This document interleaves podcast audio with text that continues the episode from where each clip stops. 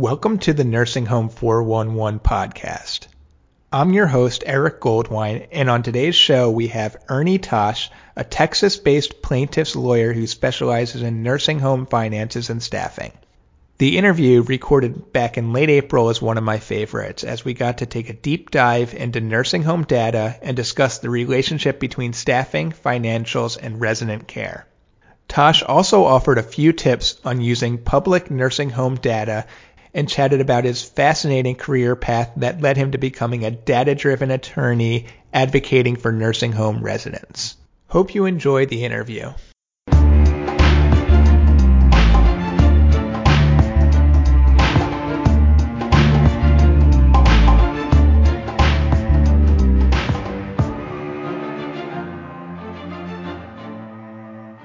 Hi, Ernie. Thanks for coming on the podcast. Oh, it's very great to be here. Thanks for inviting me. We'll get started here. You're a trial attorney representing victims of elder abuse and neglect, and the majority of your cases are centered on pressure sores and falls. Can you briefly explain the circumstances in which such injuries would be considered abuse and neglect?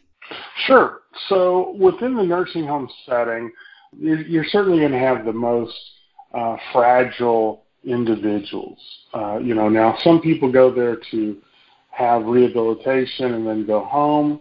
Some people go there with no expectation of returning home. Uh, whichever the case is, the facility has an obligation to make sure that that person, while they are staying there, is experiencing the highest level of physical and mental ability as possible. And so the facility needs to do whatever they need to do to make sure that that person is maximizing their potential.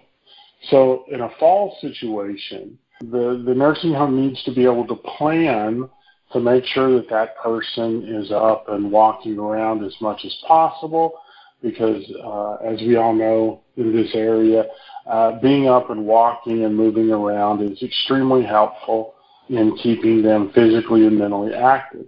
You can't just park somebody in the bed and uh, get them up once a day to go to the bathroom and expect that to be a successful stay in the nursing home. And so the problem there is that you have individuals who have medical conditions, they have uh, medications that interfere with being able to have fine motor skills that are required for walking. And so those people are at higher risk of falling. And so the nursing home has the obligation of assessing that individual. There's actual checklists and score systems that are used to figure out how high a risk that person is at falling. Mm-hmm. And as the risk of falling goes up, this, the facility has an obligation to increase the precautions that they put in place to make sure that that person doesn't fall, or if they do fall, they suffer uh, as least injury as possible. So what that means is if this person is using the bathroom uh, as opposed to using a diaper, that person is at a higher risk of falling because getting up and going to the bathroom requires them to walk and you know maybe there's you know they're in the hospital bed there's furniture in the room there's you know some general obstructions they have to get around. Well that person probably needs an escort to the bathroom. So you have to make sure that you are care planning and staffing to help that person get to the bathroom, which means you have to be able to answer their call line. Right. There was a case a few years ago. Uh, you appeared as an expert witness in it, which I think perfectly exemplifies this scenario uh, that you just mentioned. It was a Maxime versus Kindred Nursing and Rehab, where a facility which was recently taken over by uh, by a major nursing home corporation and a resident, a woman in her early 70s, uh, experienced a sustained a fall during a one person assist that resulted in a fractured femur. Then her brace was fitted incorrectly and that led to a pressure wound, uh, then a superbugs, and 11 weeks after her initial fall, she was dead. Uh, do I have the details roughly right in that case? Yes, that is correct. That's, that's a case out of Cleveland. Mm-hmm. Can you kind of summarize or uh, fill in any holes that's what I just said? That's a good rendition of the facts. Mm-hmm. The issues there were that this particular facility was was very understaffed, and so uh, if my memory serves me correctly, they were understaffed both in RNs and in aides. So, so the problem that you've got is if you have RN understaffing, is that you don't have people uh, people being licensed nurses that are able to do the care plans. So you have to have RNs do the assessments of the individual and figure out what their risk factors are and what they actually need on a day-to-day basis. And then you have to put that in a care plan, and that's a written plan of care that says this person needs to be taken to the bathroom every two hours. They need to have their food mechanically chopped, and et cetera, et cetera. It's very detailed. Um, and, but you have to have an RN prepare that so that the rest of the staff in the nursing home can look at that and then follow it. So, so number one, if you don't have enough RNs in a facility, you're not properly assessing the people and you're not properly care planning for the person. And then if you don't have enough aides in the facility, you don't have people to carry out the care plans even if you have them done correctly. And that's and that's where you get into negligence or elder abuse in falls.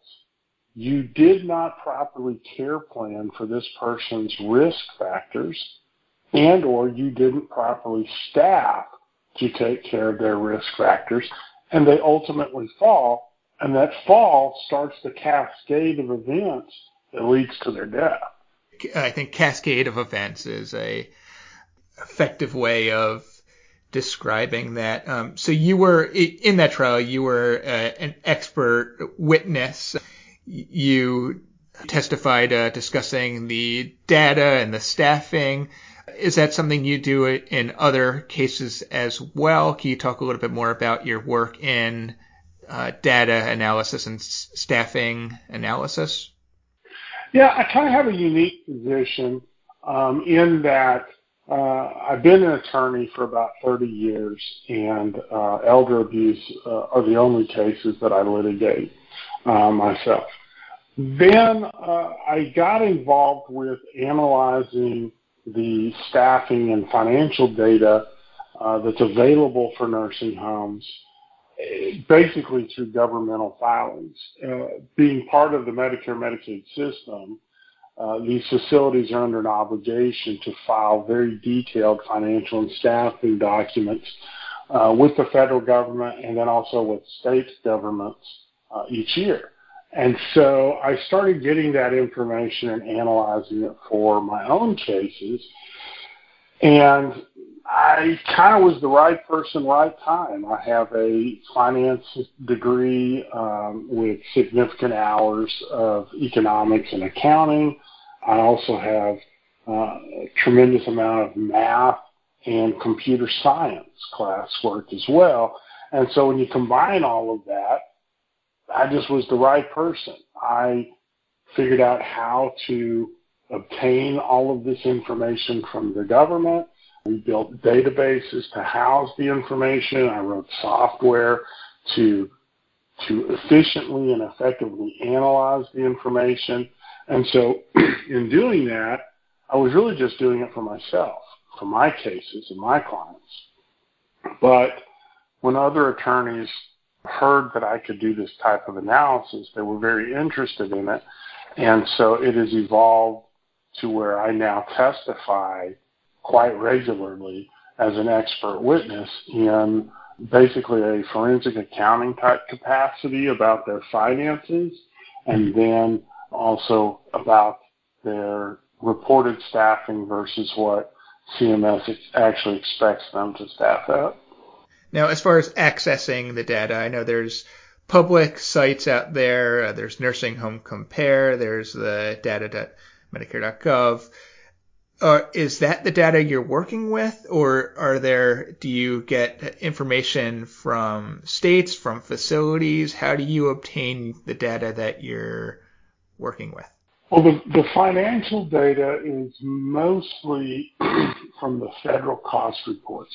Excuse me.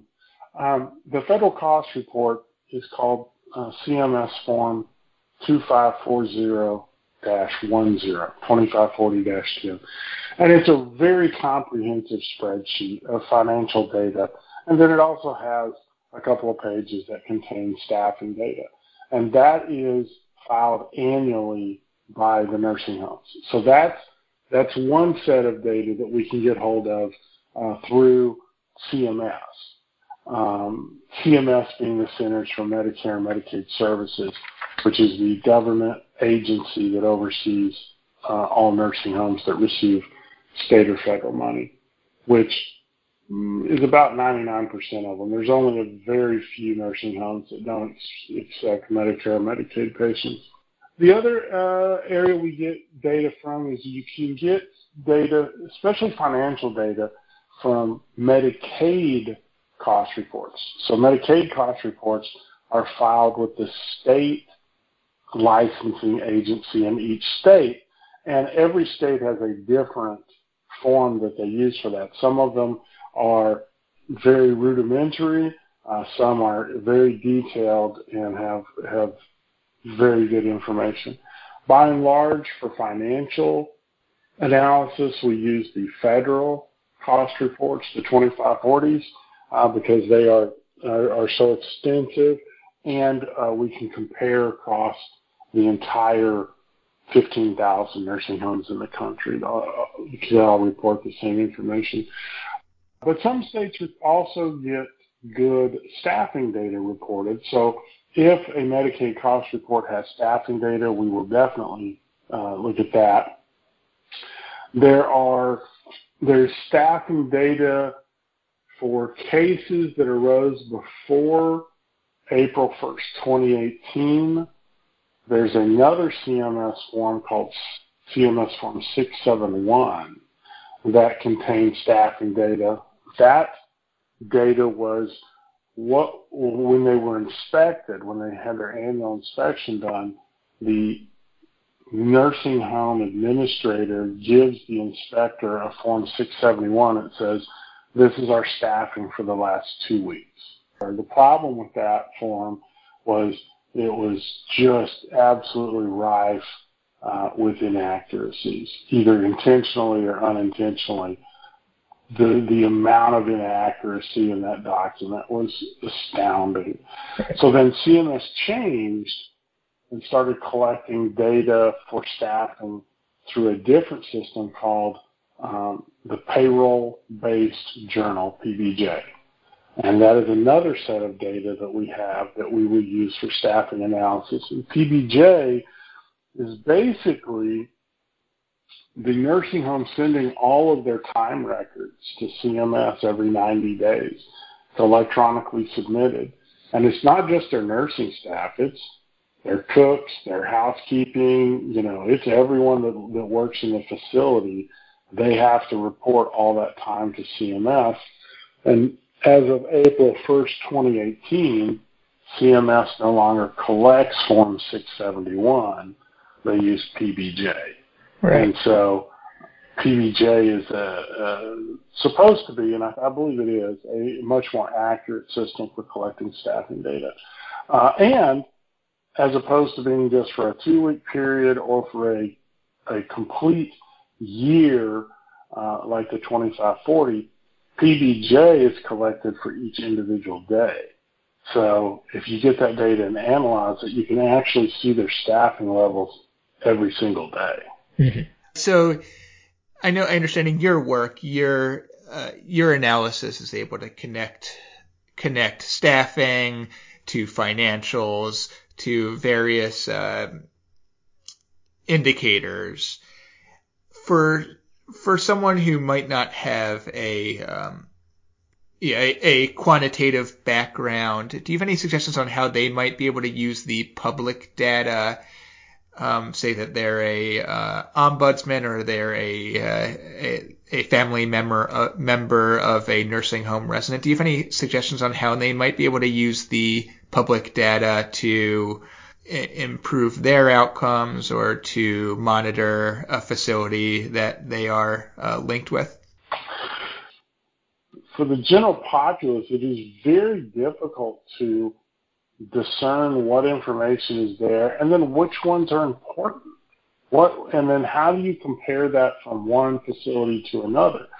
Um, which is why CMS created the CMS Compare website. The problem with that website is um, the staffing evaluation is messed up, and so you can't rely on the staffing evaluation, the staffing stars. The quality measures that are reported there are manipulated by the facilities if they choose to manipulate them. Mm-hmm. So you can't trust the quality measure score. So really the only score on the CMS Compare website you can trust is the health inspection. And then even that is, there's a little bit of, of problem with that because different states are funding different numbers of investigators. And so their inspectors may or may not have time to actually do really good inspections. And so trying to use the publicly available information is is difficult. I would say, you know, you can like like PBJ is probably the most readily available data for staffing, and that's the daily staffing that they're reporting. Okay, the and that's different. Is, is that different from the yes. nursing home compare staffing averages? No, no, that, that's that's what that's what nursing home compare uses okay. uh, for their underlying data. But here's the problem. The problem with, you know, okay, let's say you, you're looking at nursing home A, and you go and you look at the PBJ, and they are averaging 3.9 hours of staff per patient per day. What that means is that if you add RNs, LVNs or LPNs, however they're referred to in, in your jurisdiction, and aides, CNAs, certified nursing assistants. So RNs, LPNs, and aides. When you add them together, how many hours does the average patient get of their time? So if you're saying that a facility is staffed at 3.9 hours, that means when you combine those three classes of nursing care, each patient is receiving 3.9 hours of care. Now, some will require more, some will require less. So each individual is not going to receive 3.9. It's just across the average population for that facility is 3.9. The problem is you then go look at a facility up the road and they're at 4.1. And you think, oh, 4.1 is better than 3.9, but that's not necessarily true because that number doesn't tell you how sick the population is in that nursing home. Okay, and so that is a number that the general populace cannot get. It is, in fact, uh, myself and another attorney in Houston uh, sued CMS for the data necessary to do that calculation because CMS used to make that calculation and that's what they used on the CMS compare was the reported staffing and how did it compare to expected staffing? And expected staffing is a calculation based on each person's what's called acuity or their sickness or their care needs. You take all the care needs of all the residents in the facility and then you compare that to their actual staffing. So if their care needs are 4.1 and they're staffed at 3.9, they're going to be understaffed in one or more areas, RNs, LPNs, or CNAs. Right. If you are staffing at 4.1, but your needs are 4.0, then clearly you're staffing uh, to your acuity. Right. Um, and so not having that number to compare to, it's very difficult, if not impossible, for the general populace to say which of two nursing homes is staffed better. Right. Um, because that's not the calculation that CMS does on their website anymore. Tying it back to the the Stratford, the Kindred Stratford case, um, the expected in in that facility, uh, it's my understanding that the expected staffing was higher than what you found was the actual uh, staffing. Is uh, do I have that correct? Yes, uh, yeah, exactly. You have expected staffing that is how much nursing care is needed for this facility, and what did they report their staffing to be. And in the Stratford facility, yeah, that's exactly right. The reported staffing was below expected staffing. Okay, and what did that have to do with their financials? Well, in that situation, uh, it was pretty clear that they were making, you know, a significant amount of money through Medicare and Medicaid payments, plus private pay money through HMOs or self-pay patients. And so there was money to increase the staffing, but they were basically overpaying what are called related parties. So related parties means that a parent company owns the nursing home. So, you know, if you if you're talking about there's a, there's a big national chain called Manor Care. So let's say Manor Care is the national chain. Manor Care headquarters owns 500 nursing homes. And each of those nursing homes is held in its own little corporation. Well, Manor Care may also own all the property, all the buildings in uh, another corporation, and they lease that building to the nursing home. And then Manor Care may also own a physical therapy company and a pharmacy and a consulting company. And they all do business with these 500 nursing homes. And that's all fine. There's nothing wrong with that situation. What, what becomes an issue is when the nursing home overpays the related parties. Mm-hmm. And so that's the situation that we see in a lot of the for-profit companies is they overpay the related parties and in effect they siphon all the money out of the nursing home and then throw up their hands and go, we didn't have the money for more staffing. We don't make any money. We lose money. Right. It's not true. The, the, it's all an accounting fiction that they create to make it look like they're losing money, but they're really not. Tying that, tying that back into the Stratford case, if, if instead of overpaying, you know, related parties, they had supplied sufficient staffing, it was the attorneys in that case's opinion um, that additional staffing could have prevented that fall. Okay. So the the result in the Kindred case, uh, can, can, you talk about the result, the verdict?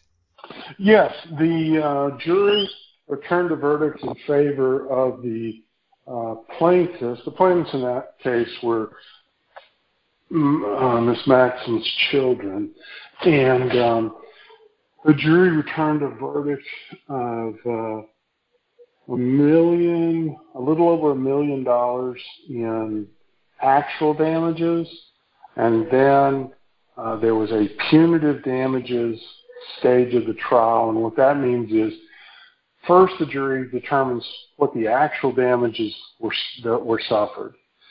And then if they believe that the facility should be additionally punished for their behavior, then you have a punitive portion of the trial. And you have to, as as the plaintiffs, you have to prove certain things. The jury has to find certain things are true for you to go to a punitive stage of the trial. But that occurred in this case, and the jury awarded another three million dollars in punitive damages. So the total award to uh, the family was $4.4 million. Okay. So back to your, you've had a, uh, a bifurcated career um, as both an attorney and working in programming and data analysis.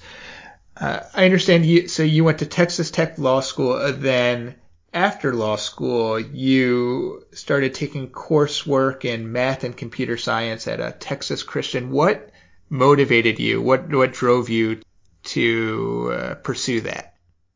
Well, you know, I've always been one of these individuals that have a very difficult time uh, sitting still, and so I'm not someone who, when they have free time, wastes much time.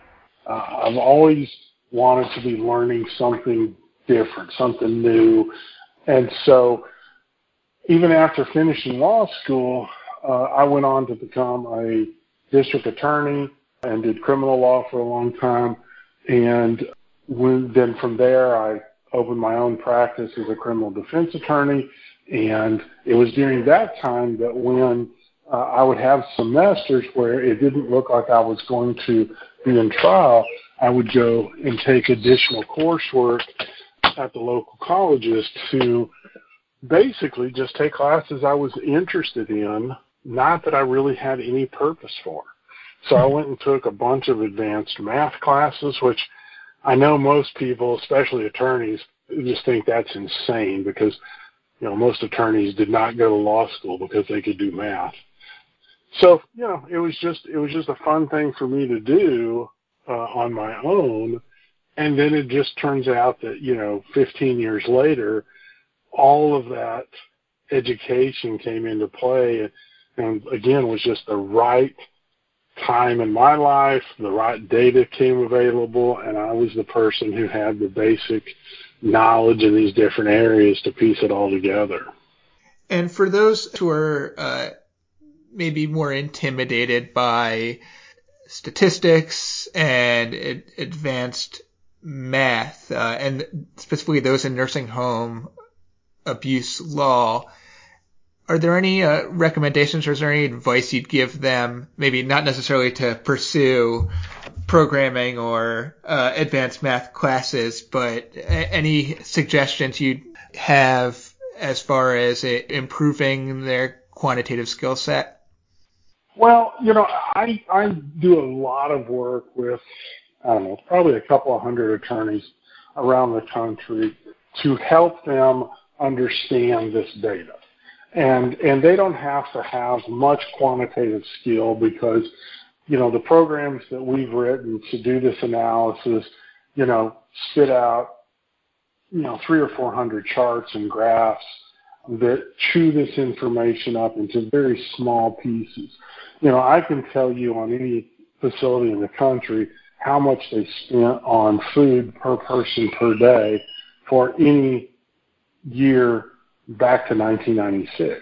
Wow. So you don't need to understand how specifically that is done to be able to use that information in your cases. And so, you know, I certainly have no difficulty working with advocacy groups, with attorneys, um, to better understand what is available, but they don't have to reinvent the wheel all they need to be able to do is understand what the graphs and the tables are, uh, the information that, that is given to them in that form, and almost anybody can do that. And so, so like I said, a lot of attorneys are intimidated by math.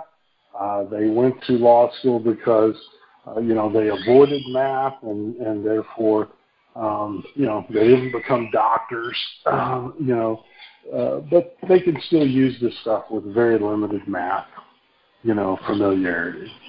We'll put your website uh, on the show description, but how would uh, people know how to connect with you?